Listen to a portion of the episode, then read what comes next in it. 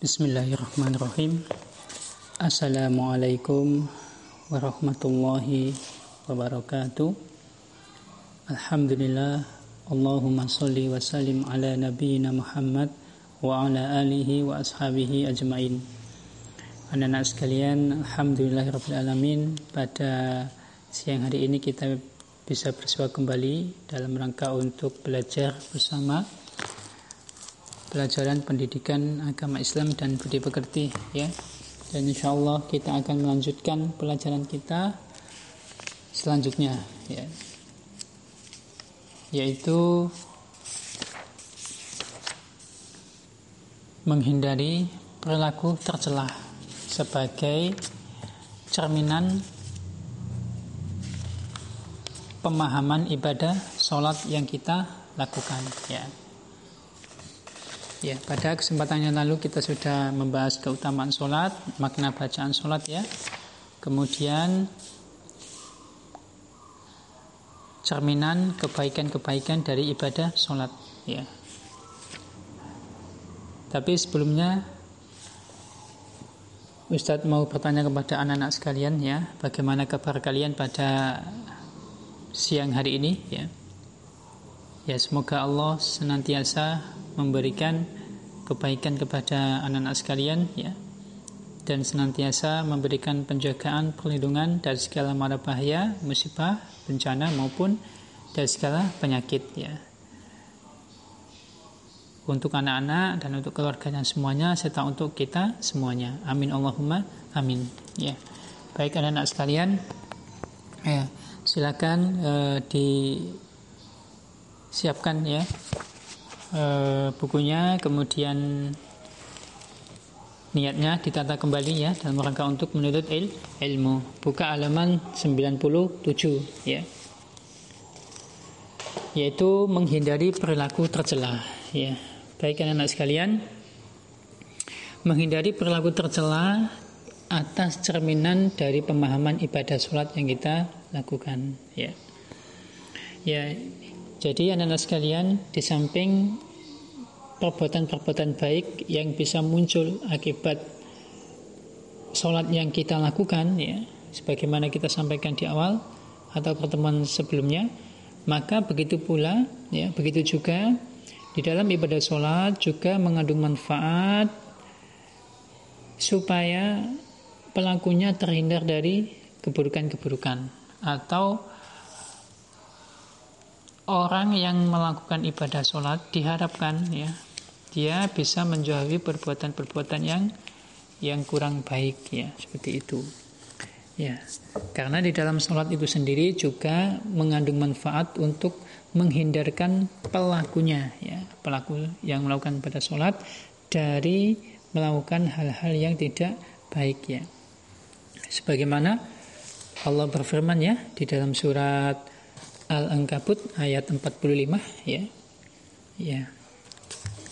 Bisa dicatat kemudian nanti dicari di mushaf Qur'annya ya. Yaitu ketika Allah berfirman A'udzu billahi minasyaitonir rajim Utslu ma uhiya ilaika minal kitabi wa aqimis shalah. Inna salata tanha 'anil fahsya'i wal munkar wa la akbar wallahu ya'lamu ma tasna'un yang artinya Bacalah apa yang telah diwahyukan kepadamu yaitu Alkitab atau Al-Qur'an dan dirikanlah solat ya. Inna solata tanha 'anil faksha'i wal munkar ya. Sesungguhnya solat itu mencegah dari perbuatan yang keji dan perbuatan yang mungkar, artinya perbuatan yang tidak baik ya. Dan sesungguhnya mengingat Allah atau solat adalah lebih besar keutamaannya dari ibadah-ibadah yang lain ya. Dan Allah Maha mengetahui apa yang kamu kerjakan ya. Jadi di sini anak-anak sekalian e, ditegaskan ya bahwa ibadah sholat itu mampu menjauhkan pelakunya daripada perbuatan-perbuatan yang tidak baik ya. Tentu saja sholat di sini adalah sholat yang e, khusyuk ya, khusyuk ya. Kemudian yang dimaksud sholat khusyuk itu sholat seperti apa Ustaz? Jadi yang pertama yang dimaksud khusyuk itu syaratnya ada dua ya. Yang pertama dia ikhlas karena Allah Subhanahu wa taala ya. Sebagaimana di uh, kita ketahui bersama ya bahwa dalam kita beribadah kepada Allah kita harus ikhlas ya. Hanya berharap pahala dari Allah Subhanahu wa taala, tidak berharap pujian dari manusia. Juga tidak juga tidak berharap balasan dunia ya. Berupa harta dan sebagainya ya. Sanjungan ya dan sebagainya. Tidak ya. Tapi kita semata-mata kita lakukan karena Allah Subhanahu wa taala. Jadi ikhlas yang pertama kemudian syarat berikutnya anak-anak sekalian setelah ikhlas kita adalah mengikuti sholatnya Nabi kita Muhammad SAW ya ya. Bagaimana Nabi kita Muhammad sholat maka kita berusaha untuk mencontoh beliau. Ya.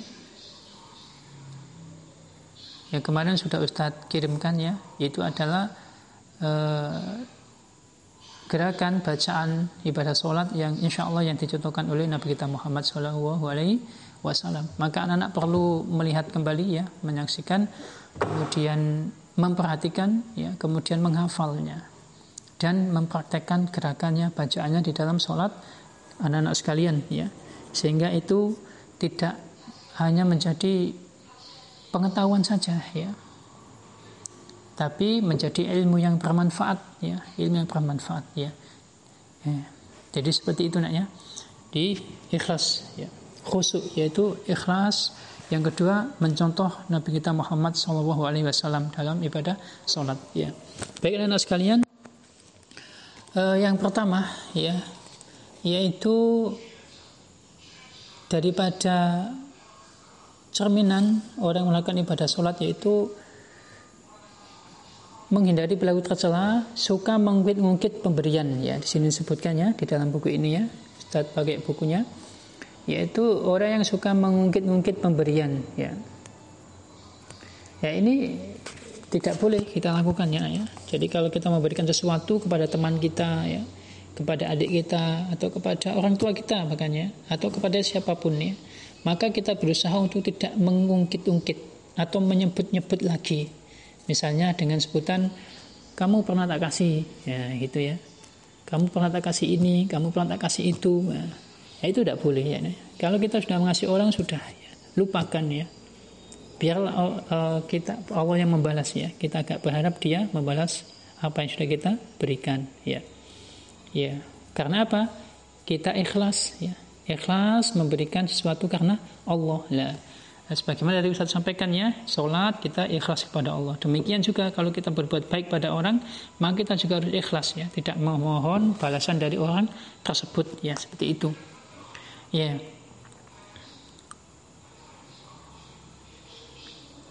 Ya demikian ya, itu yang pertama ya, supaya nanti bisa mudah dipahami ya. Jadi yang pertama yaitu uh, ikhlas ketika berbuat baik sama orang ya, tidak suka mengungkit-ungkit atau menyebut-nyebut pemberian kita ya. Ya. Kemudian yang kedua uh, suka meremehkan teman ya. Jadi uh, kita tidak meremehkan teman kita ya. Jadi suka meremehkan teman itu termasuk perbuatan yang tercela. Maka kita harus kebalikannya ya, tidak meremehkan teman atau tidak meremehkan orang lain ya. Ya, menganggap kita ini paling pinter misalnya ya.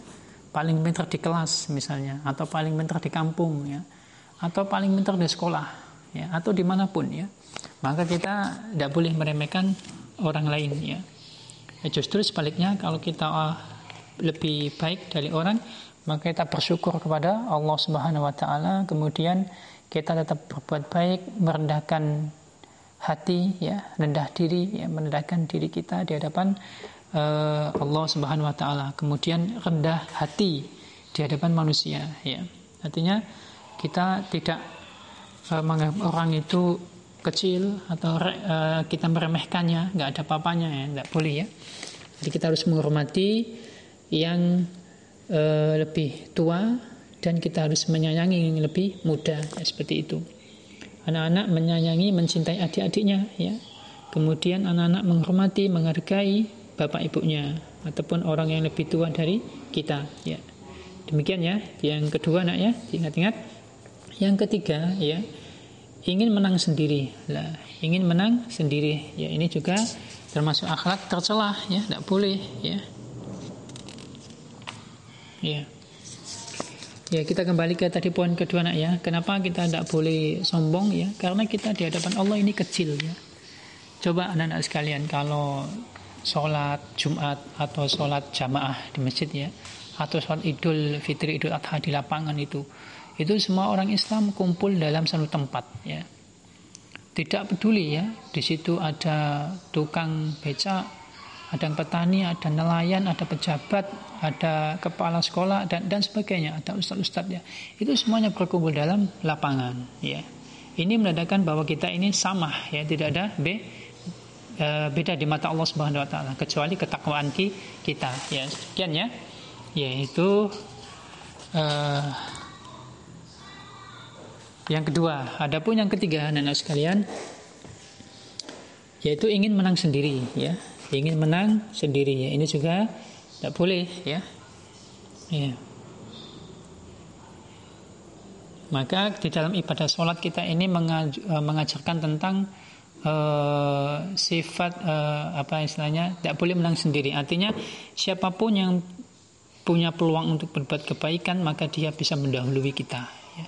sebagaimana contoh misalnya di sholat ya eh, eh, soft pertama itu mempunyai keutamaan yang sangat besar ya. Didoakan para malaikat ya. Ya. Nah, maka ketika orang sholat, maka siapa pun bisa menempati soft pertama ya. Tidak harus yang soft pertama itu harus pejabat misalnya ya. Harus ustadznya misalnya atau harus presidennya. Tidak ada aturan seperti itu ya. ya siapa pun bisa menempati soft pertama ya selama dia sebagai seorang hamba Allah Subhanahu wa taala ya. Nah, karena di pertama itu adalah sof yang e, terbaik bagi seorang laki-laki ya. Kemudian pahalanya besar dan malaikat juga mendoakan ya. Ya bagi anak-anak sekalian ya, anak-anak yang laki-laki ya, yang perempuan ya sholat di e, rumah lebih baik ataupun yang laki-laki atau atau bapak-bapak ya, ya lebih baik sholat jamaah di masjid ya. Kemudian mencari berusaha mencari soft yang terdepan ya. Karena di situ banyak sekali pahalanya ya. Yaitu menggambarkan kita dan sekalian pelajaran dari uh, sholat kita ketika kita menempati soft pertama itu kita tidak boleh menang sendiri. Artinya siapa pun bisa menempati soft per pertama ya. Demikian ya Ya, ini juga bisa ditarik kesimpulan ya anak-anak sekalian ketika dalam kita bermain dan sebagainya kita juga berusaha untuk tidak menang sendiri ya. Tapi kita berusaha memberikan kesempatan kepada teman-teman kita ya. Yang keempat anak-anak sekalian yaitu suka mencuri ya, suka men mencuri. Ya ini perbuatan yang kurang baik ya, yang tercela. Maka tidak boleh kita lakukan. Ya, sebagaimana ya yang uh, dalam ibadah kita ini ya ibadah sholat ya hmm. maka ada orang yang sholatnya itu uh, tolah toleh ya tolah toleh ya. ya ini bisa dikatakan orang yang mencuri sholatnya artinya sholatnya nggak benar ya gitu jadi orang sholat itu kusyuk ya, pandangan ke tempat sujud atau ke depan ya, ke tempat sujud ya. Kemudian kusyuk tenang ya itu. Kalau ada orang yang tolah toleh ke kanan ke kiri berarti dia seperti mencuri sholatnya. Nah demikian dengan ibadah kita ini eh, eh, harapannya bisa mempunyai dampak dalam hidup kita untuk mencari perbuatan yang tercela yaitu di sini disebutkan ya tidak suka mencuri artinya ya uh, jadi orang yang jujur gitu ya. Amanah ya. Terhadap barang milik orang lain atau barang yang bukan hak kita seperti itu ya. Kemudian berikutnya anak sekalian di sini sebutkan suka meminta-minta ya. Suka meminta minta. Ya kenapa nggak boleh minta-minta kepada makhluk anak sekalian kepada manusia? Karena meminta-minta kepada makhluk itu bentuk kerendahan diri ya. Jadi gak boleh kita minta-minta kepada makhluk ya. Ya, adapun kalau kita meminta sesuatu, ya kita meminta kepada Allah Subhanahu wa taala, ya. Tidak meminta kepada makhluk, tapi kita meminta kepada yang menciptakan makhluk itu, yaitu Allah Subhanahu wa taala. Ya, demikian anak sekalian. Uh, kemudian uh, suka berbohong, ya, suka berbohong, ya. Ya ini juga perbuatan tercela yang harus kita jauhi, ya, seperti itu. Ya. Karena di dalam ibadah sholat, ya toh, eh, kita yakin bahwa Allah itu maha melihat apa yang kita kerjakan ya. Kita sujud, kita rukuk, kita berdiri, kita duduk, Allah tahu. Maka kita nggak bisa bohong ya. Karena ibadah sholat kita disaksikan oleh Allah Subhanahu Wa Taala walaupun kita nggak melihatnya ya, tapi Allah melihat. Nah ini kita bawa di dalam kehidupan kita bahwa Allah pun e, melihat kita. Artinya kita jangan suka berbohong kepada teman kita, karena Allah kalau kita berbohong, Allah tahu ya. Ya. Ya, demikian. Sekalian kemudian yang terakhir yaitu suka mengganggu teman. Ya ini juga nggak diperbolehkan ya. Suka ganggu teman ya. Suka jahilin teman suka ngusilin temannya tidak boleh ya. Ya karena kita sebagai seorang muslim berusaha tangan kita ya lisan kita tidak menyakiti orang lain ya ya kita jaga lisan kita tangan kita daripada menyakiti orang lain ya, ya kita berusaha menjadi hamba Allah yang baik ya seperti itu. Maka di dalam sholat anak-anak sekalian itu juga nggak boleh kita mengganggu teman kita yang sholat. Kita harus khusyuk ya. Kalau ada orang yang ganggu sholat orang lain berarti di sholatnya nggak khusyuk. Di samping dia berdo berdosa ya. Ya Demikian juga ketika kita dalam kehidupan bersama teman-teman kita ya dan keluarga kita atau masyarakat kita ya anak kita juga tidak boleh mengganggu orang ya. Ya, demikian anak sekalian berkaitan dengan ibadah sholat adalah ibadah yang menjauhkan pelakunya dari perbuatan-perbuatan yang tercelah ya. Insya Allah kita akan lanjutkan pada pertemuan berikutnya yaitu pengalaman sholat di rumah atau di masjid ya. Saya cukupkan sampai di sini. Kalau ada hal-hal yang perlu ditanyakan bisa ditanyakan ke Ustaz Zen. Kemudian kita berdoa semoga Allah memberikan kebaikan dan manfaat atas ilmu yang kita pelajari dan ilmu yang kita dapatkan. Akhirul kalam wa akhiru da'wana walhamdulillahirrabbilalamin. Subhanakallahumma bihamdik asyhadu an la ilaha illa anta astaghfiruka wa atubu ilaik. Assalamualaikum warahmatullahi wabarakatuh.